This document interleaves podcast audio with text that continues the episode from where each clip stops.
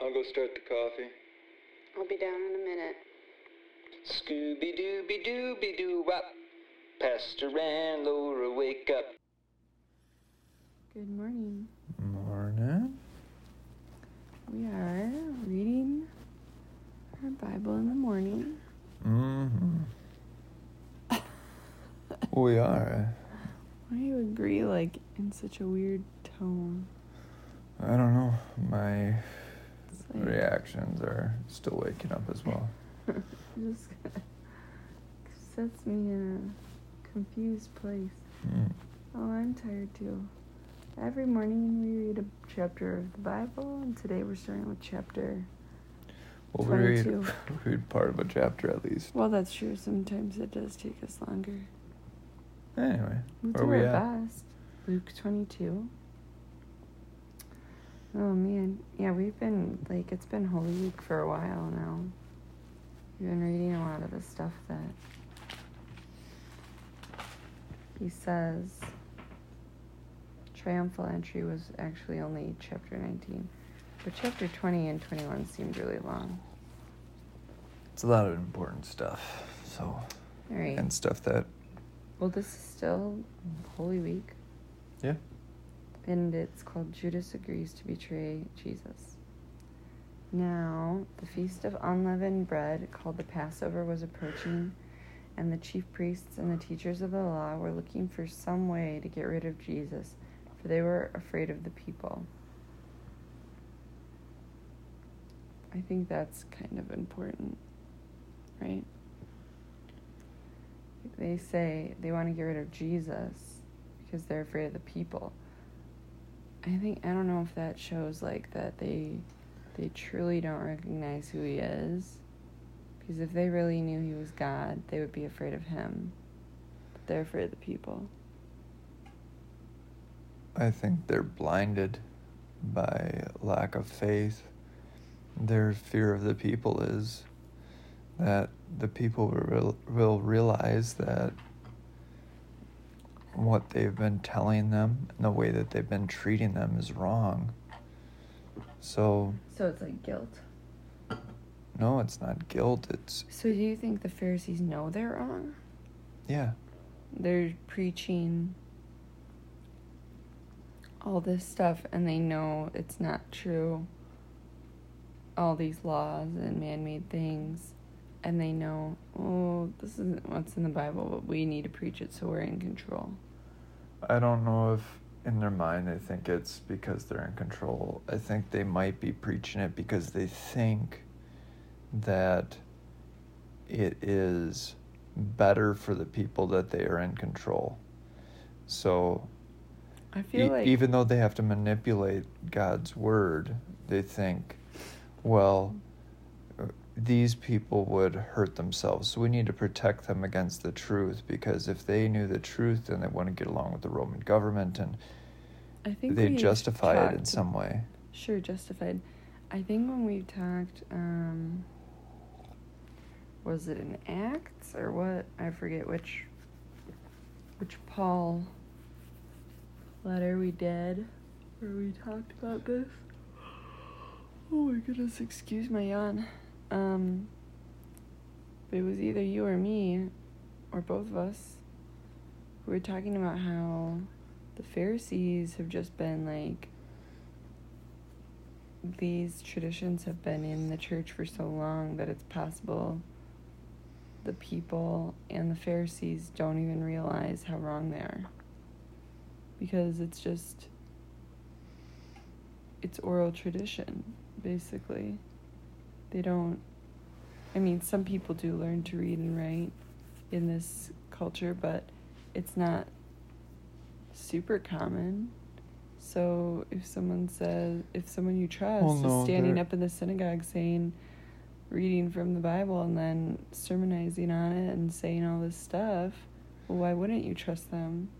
I guess I'd push back on that a little bit because the the Jewish people did teach their children to read and write. I mean, that was But did they the traditions of the bar mitzvah. They all had copies of the Bible in their home. No. However, the kids before their bar mitzvah would have to learn he- read and write Hebrew.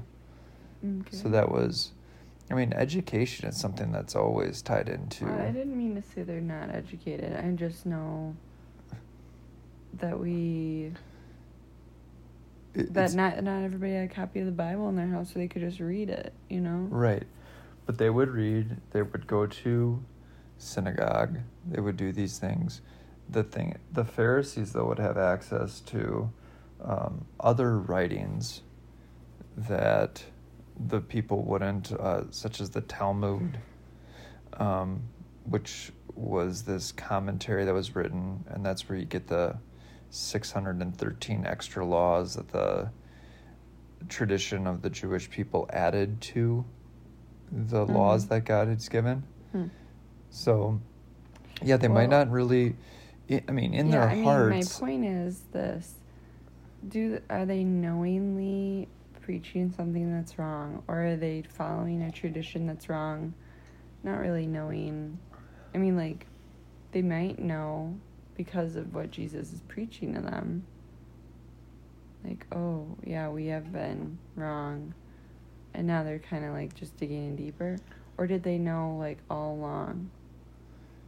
Do, do you know what I'm saying? Like, I Yeah. don't know. Is it like malicious? Like we, we're gonna, we're this evil group of people who's trying to retain power by, whatever. Making all these rules and preaching things we know God didn't say, or is it just like, some people got off track, with with good intention, like we're helping the people, whatever. We're gonna make these extra rules, and then. It slowly kept growing, like people going off on a bad tangent slowly over time? Or do they wake up every day knowing that they're doing something wrong, but they're going to keep doing it anyway? I am going to cheat and say I think it's a mixture of the two. I think that that there are instances like when um, Jesus uh, heals a man that's not able to see. They they have this trial with his parents and him. I forget what book that's in. I think that was in Mark. Mark, yeah, and they.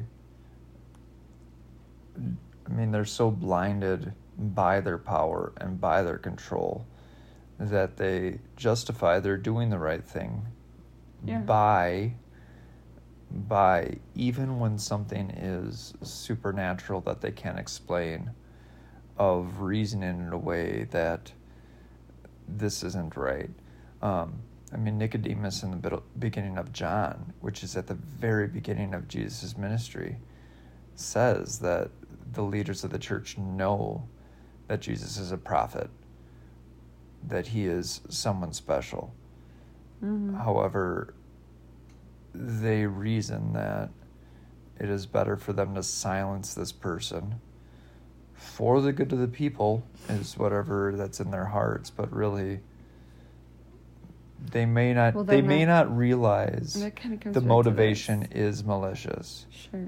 because they don't self-analyze themselves or compent or compent What? have penance or repent Uh, well, that's just why this struck me when we read it.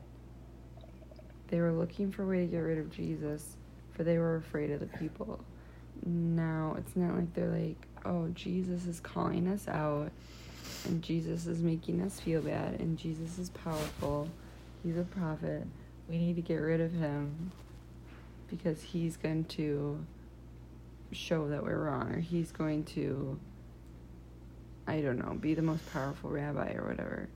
It says they're afraid of the people. So they're afraid Jesus is going to turn the people against him, them, and they want their power. They don't want the people to not be following them.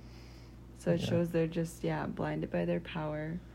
Whether they are malicious or just misled, they definitely don't see Jesus for what he really is.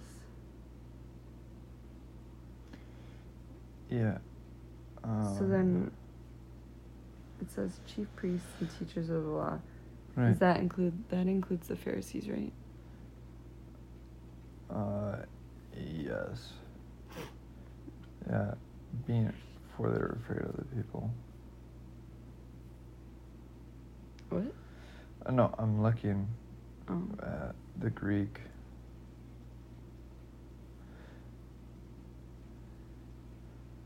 Yeah, I mean, there, th- there's no way. I mean, the right before this, they see Jesus ra- uh, raising Lazarus from the dead, and they say, you know, if everyone knows about this, then everyone's going to believe in him. Mm-hmm. So I think when that happens, when you see the power of God, you see someone teaching the power of God or teaching God's word, and you cannot uh, you cannot beat his arguments through God's word. You cannot explain his miracles through God's word. You're trying to trap him in these different things. I think for them it has turned now from just ignorance and wrongheadedness, I don't know, to now malicious behavior. Yeah. That's a word. Is it? I think so. Wrongheadedness? Yeah. You're a wronghead? Well, you're being wrongheaded. Just because you put two words together that are real words doesn't mean that that's a real word. You know, I communicated an idea, even though it's silly. okay. Well, yeah. But I'm not. I'm wrong. But I'm not going to try and kill you because you proved me wrong. What I'm saying is this. I'm not. I know Oh, that's I a strange see. thing that the You're that the back to the Pharisees. Bible. I'm going back to what we're talking about. Yeah. Okay, I get No. it. Yeah. Whew. This word's just uh yeah, it shows they don't really they should be afraid of Jesus. And I guess we'll see that the whole time. Yeah. They should be afraid of God rather than men. And the fact that they care so much about what the people think and so little about what Jesus thinks just shows they have a lack of faith.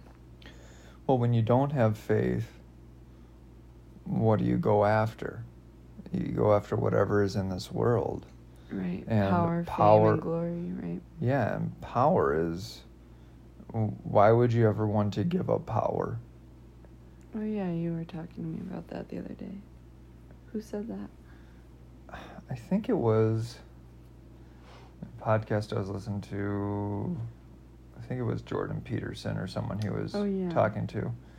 He's a psychologist, um, but was saying, yeah, if when people don't have faith in God, that it is impossible to talk them out of power or pursuit of power because there's nothing greater in the world that they can have. And I mean, that's been repeated in different ways throughout history that power is never given, it, is, it has to be taken. Um, Hmm. but it's it's just this intoxicating thing that people fall into Yeah. and you know and then without once you have it, you don't want to give it up. You'll do anything to keep it, Mhm. which is kind of circles back to the question I had: Are they doing these things that are wrong maliciously, or are they just misguided? Because I think when we talked about this, um, in regards to Pharisees and the Judaizers and whatever we're talking about, we brought up the Roman Catholic Church in the time of Luther. And did those people wake up every morning selling indulgences saying, this is totally wrong, but we need to lie to the people and blah, blah, blah? Or were there people who actually believed that they worked, that really truly believed in buying your way out of heaven? Or was it just this like sinister plan? We've got all this power and the people have no idea we're lying, but we're going to totally get away with it. yeah and I think, like you said, there is a mix of people. There probably are sinister people who know what they're doing is wrong, and then there's other people who've ba- like in, within the organization who have power who just believe it and they don't really realize maybe the extent of the damage they're doing but they do what they're they're told or they do what they do because it's gotten them to their certain position Yeah, and if you are breaking the first commandment, you have an idol, mm-hmm. which is yourself. Or Mm-hmm. even if your idol is that you have mixed God with yourself, Mm. or your, yourself and your power is number one and God is number two, but you don't have a clear view of who God is, you're you are going to serve your God above all things. And so these people, they could be uh, I mean, I'm trying to paint this in a light that they're waking up in the morning thinking they're doing the right thing. Because that's what I think people do, that they have to justify their behavior, even if it's wrong or evil in Mhm. some way. That they think they are serving God, but their God that they are serving is either the Jewish church, which is has divorced itself from the true word of God, or it's their position in the church, which again Mm-hmm. has put God as a number two or three position or whatever it is. And that goes into the Catholic Church as well. That the the most important thing is no longer teaching and preaching the word of God and its truth and purity. It is the church being significant, the church being relevant, that we are the ones that have to do these things because God and His Word are not powerful enough to do them on their own. And I just, I guess that's the only way that I can kind of wrap my mind around this of what they're doing, killing God Himself, is that they have a God that is above Him. Mm-hmm. Well, now you got me thinking about something else. Because first, first when we read this and talked about it, well, today, I mean, first today, yeah, you said they were knowingly sinning, knowingly misleading the people, and sinister, right?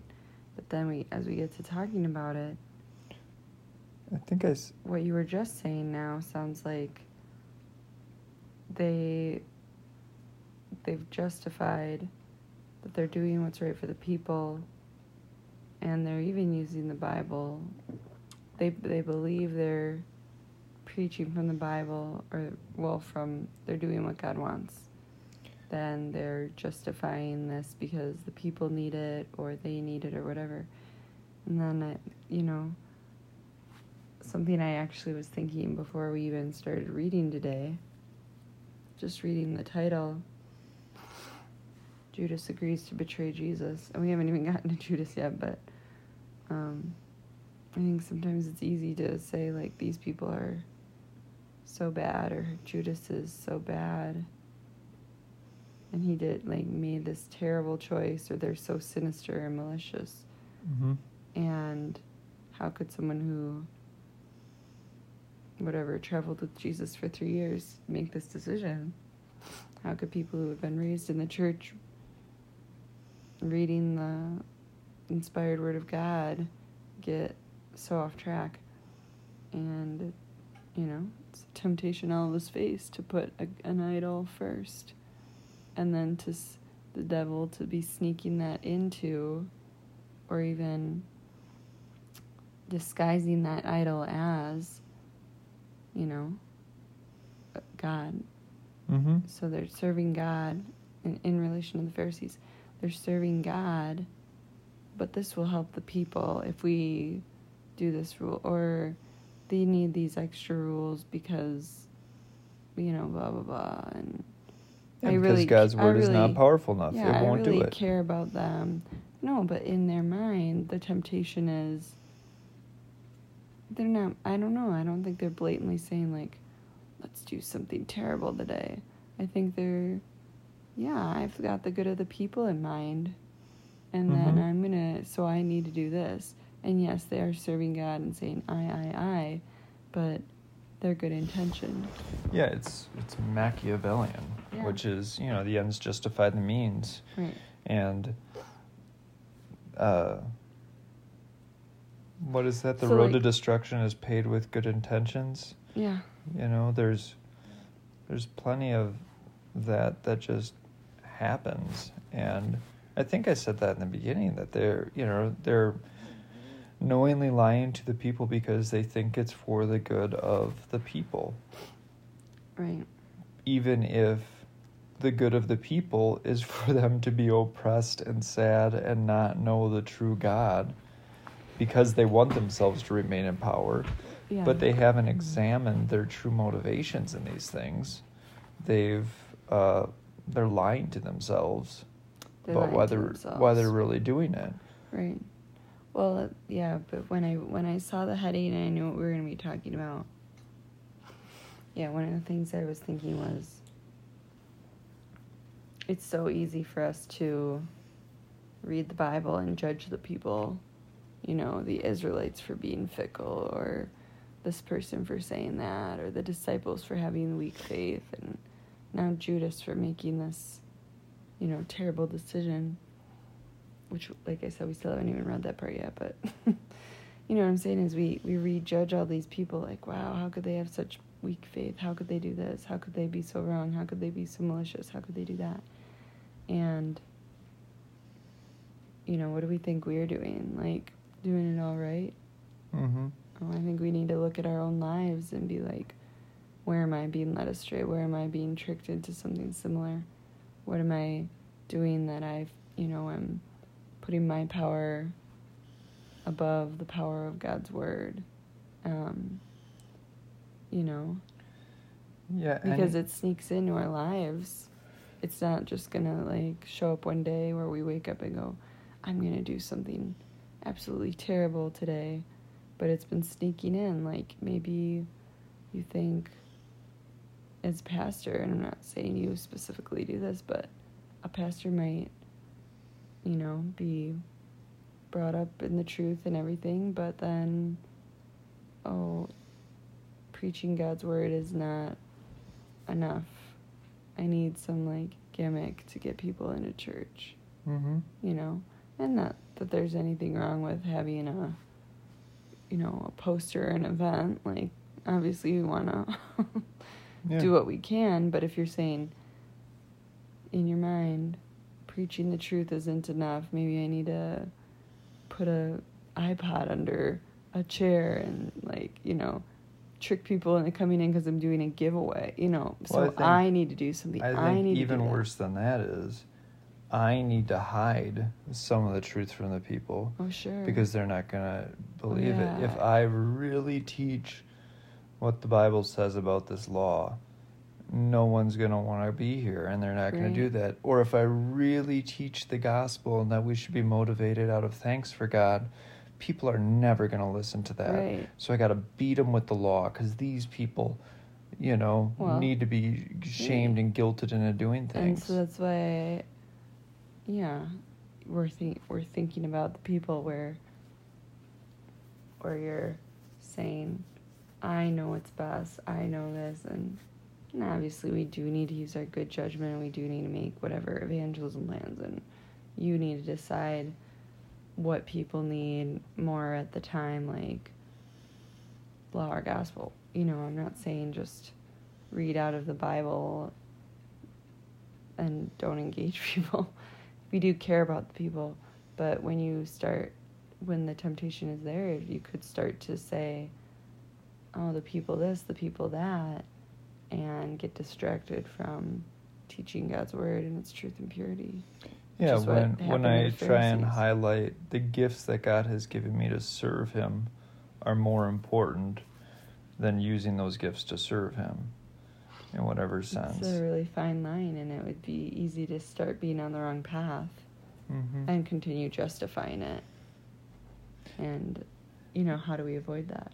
Yeah, something I I don't know if it's a positive exercise or not. But sometimes when I hear what people have done, you know, that's just so shocking, you know, like um, preaching the word of God that's clearly wrong, that you can look at it with passages, or even heinous acts that people do or sins that people fall into. You know, rather than saying piously, oh, I would never do something like that, thinking of what would it take for me to do that? Because anything that people have done throughout history that's evil is something that we as a human are capable of doing. Mm-hmm. And there are steps that are incremental steps that are taken for them to get to those situations. Yeah. And even if we can't understand them now because of the situation we're in, um, every person can fall into every sin, you know, because the devil has tempted them with small, small things until they get to that point. And oftentimes we just focus on the terrible thing that's happened. You know, oh, that person, you know, Betrayed Jesus. be- betrayed yeah betrayed jesus you know that person um said that you know jesus really isn't important and we should get him out of here so that we can go back to teaching our thing and however there are small steps that lead there which Right. is why jesus takes so much you know time to talk about he is the word teaching in truth and purity. If you are someone that leads a little child astray you know it'd be better if you had a millstone tied around your neck and thrown away or you look at um oh was it timothy? Yeah paul's words to timothy watch your life and your doctrine closely so that you are not led astray. Mhm. you know there is Well, I think that's the key that I was trying to, you know, get to is that these people, it's subtle here, but they're not afraid of Jesus. They're afraid of the people. And why is that? I think it's not a wake up one morning and let's let's be malicious, but it's snuck into their lives slowly, and they may not even recognize how wrong they are because they've been, uh, you know, little by little led astray. And like you're just saying, that could happen to any of us. And instead of focusing on how wrong these people are, which it is good to address sin when you see it and recognize it, and, you know, but also to recognize it in our lives. Like, where is that temptation creeping in my life? And how do I keep myself on course? And the answer is through God's word mhm. and study. and being honest with the motivations for why we're doing things and knowing what God's word says and But when you are like looking at yourself and examining yourself, if you're just sitting down in a whatever salt float tank, totally isolated, no sight, sounds, whatever, you know, I'm talking about these um, sensory deprivation things, but you go by yourself to meditate or do these things, you won't. Just examining yourself doesn't show you what's wrong. You need to examine yourself against God's word. yeah, it's part of my sermon for this weekend. Well, now people are gonna know when I'm doing this, but uh, the there's a verse in uh, Ephesians um, that focusing on talking about the people have, having lost all sensitivity, they gave themselves over to all of these different sins because of the callousness and hardening of their hearts. Like the That's more in Ephesians or that's in Romans? it's in Ephesians. It's also in Romans. I just listened to Romans yesterday, so Hmm. it sounds fresh. But okay, no more about that. We need to finish this section. I know I Well, started us on a tangent. Just read the through verse six, and then we'll I we'll know. continue on the next day. Oh, I didn't know if you were I just did gonna not even- power through. No, well, goodness, no. We took 27 minutes to talk about two verses, so we're not going to finish all 70 verses of this chapter. I'm not even mad. All right, yeah, they were looking for some way to get rid of Jesus, for they were afraid of the people. Verse 3 Then Satan entered Judas, called Iscariot, one of the twelve. Oh, we could talk about that for 10 minutes too. Um, and Judas went to the chief priests and the officers of the temple guard and discussed with them how he might betray Jesus. They were delighted and agreed to give him money. He consented and watched for an opportunity to hand Jesus over to them when no crowd was present. So, yeah, that's all we're going to talk about today is those six verses. But before we end, can we talk about the Satan thing? Yeah, sure. So, Satan entered Judas. Mm-hmm. And I'm just going to read my note on the bottom here. Um, I'm using my Concordia Self Study Bible here, and it's got little notes about certain verses on the bottom. For verse 3 there, Satan entered Judas, it says, In the Gospels, this expression is used on two separate occasions. Before Judas went to the chief priests and offered to betray Jesus here, and during the Last Supper. Thus, the Gospel writers depict Satan's control over Judas, who had never displayed a high motive of service or commitment to Jesus. Hmm. So, when it says Satan entered Judas, it kind of sounds, I mean, it sounds really intense, right? Yeah. Like, and picturing sort of like demon possession. Mm-hmm. Would you say that's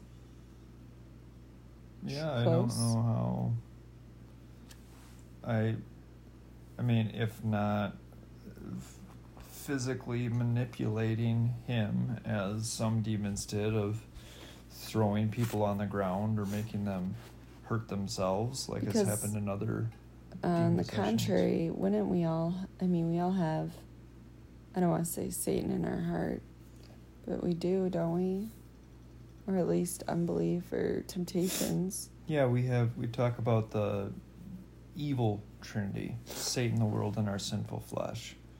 So we have this old man within us.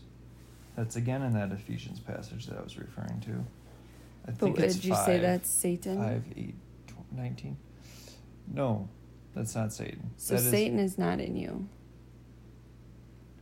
Satan is a spiritual entity who is real, But who he's not tries to strengthen the evil man within us to do evil. So what has happened to Judas here is Judas has taken those incremental steps Mm-hmm. and has continually hardened himself against God over and over and over and over and over and over and over again. And finally, at this point, then God allows this to happen. So you go back to like uh, Pharaoh and Yeah. what happened. Mm-hmm. And it says, you know, and Pharaoh hardened his heart, and Pharaoh hardened his heart, and Pharaoh hardened his heart. He's doing all this to himself. And then finally, it says, and God hardened Pharaoh's heart. So it's this judgment wall on earth.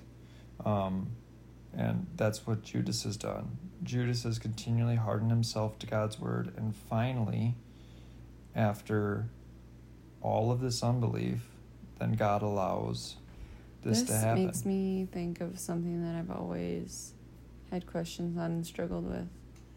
This is this is the the unforgivable sin. Mhm. Yeah, that that we I could ask questions about for like hours. Well, I'll just do the very short version, okay? Well, So the- no, because then here- I'm gonna have a hundred Okay, questions. well, we'll about it. talk about next time. But the unforgivable sin is that um, the only sin that is unforgivable, that, again, I need to know what reference this is, is the sin against the Holy Spirit. Yeah. And the sin against the Holy Spirit is there is only one way to heaven, and that is through faith in Jesus Christ as our Savior, Right. which the Holy Spirit is creating and strengthening faith in us and preserving us to everlasting life.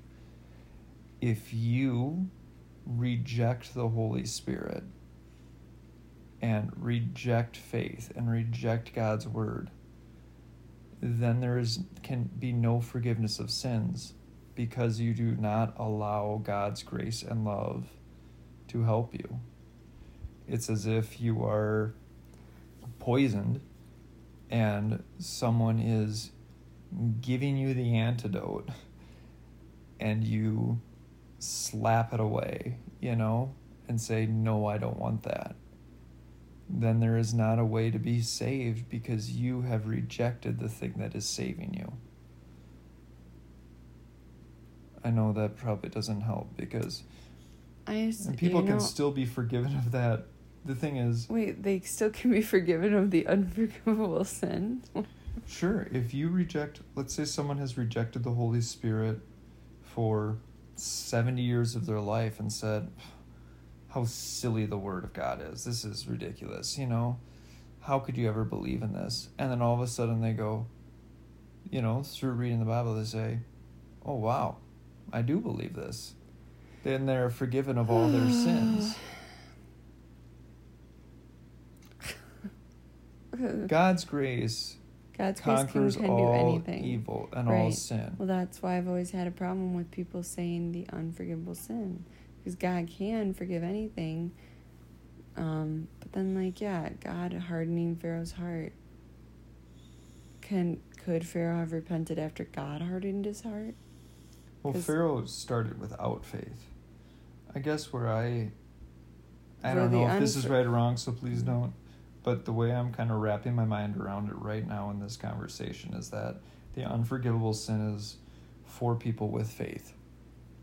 People who faith, who've seen and read everything that God's done, and they still choose to not believe it. Mm-hmm.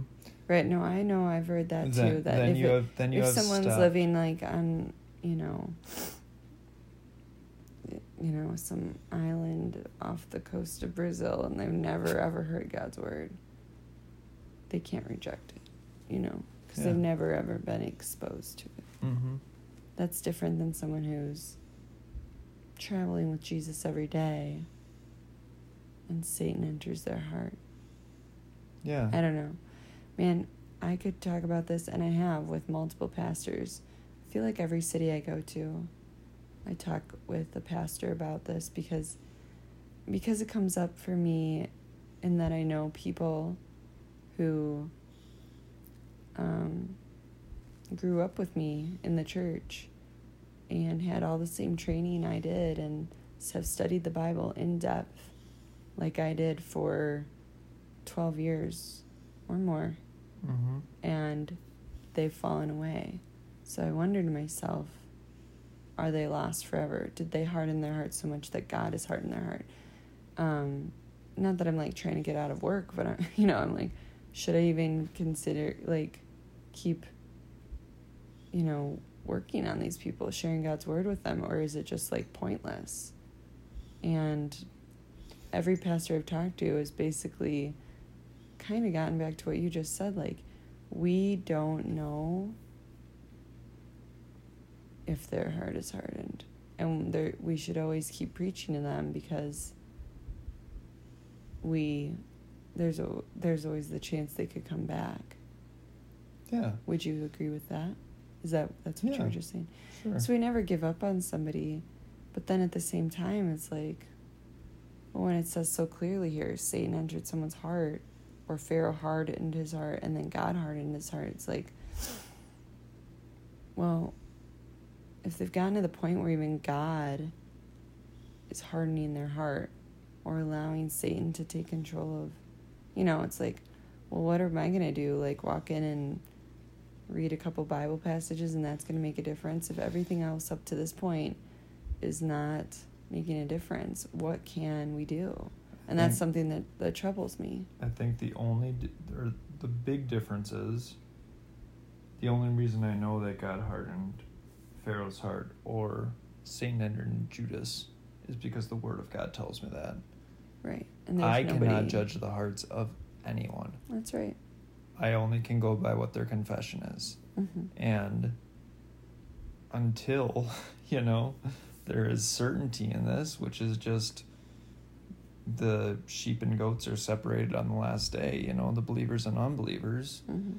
We continue to do God's work and show love for people by letting them know. And um, I don't think I, I I just don't think there's an excuse to avoid discomfort Yeah. because we want to write it off as well god you harden their heart there's nothing i can do Yeah. Which like, no it's it, but it's a No, motivation that's within that's us something that, you because know. we we are programmed to avoid discomfort No, And- yeah, you're right. I think that's something that I kind of been like, not, not that I want any of these people to be written off, but like you said, like I'm maybe looking for it, the easy way out. Like, well, this is hard work talking to these Mhm. people. It's very uncomfortable, and it causes a lot of issues in my personal life. So if I had someone tell me, "Oh yeah, they, it's the unforgivable sin. There's nothing you could do," then would I feel like, okay, I don't have to do that hard work anymore? You know, it Yeah, would be like a relief to me. It would be very sad, but it'd be like a relief. I but mean- the fact that it's like, nope, you just keep doing it. It's like, oh, I have to continue having these hard conversations. I have to continue doing this. Like that is a hard work for me, and it it's it makes me very uncomfortable. So in a way, like you're right. Like it's kind of me putting my comfort or looking for someone to tell me to judge their heart, and obviously people can't do that. And then we just have to keep sharing God's word because God's word is powerful. And then I just realized while I was saying all this that I was kind of falling into those temptations we were just talking about. I'm uncomfortable. I have to do this. What can I say? And I'm not focusing on the power of God, mm-hmm. focusing on what I do and what I say and how I feel and all that stuff. And it's just those tiny little temptations sneaking into my life. yeah but if you prove you know through your actions you love people. And you you love you know them just as a person. If you are clear about what you believe about God's word and forgiveness and the the law. And then if your life you continue to live a life worthy of the gospel you have received and are this example you know it's it's not that every single word out of your mouth has to be quoting scriptures to them. It's not like you have to call and leave them voicemails if you just you know reading god's word. You're going to have many interactions of love that prove that the reason why you are telling these people god's word Mm-hmm.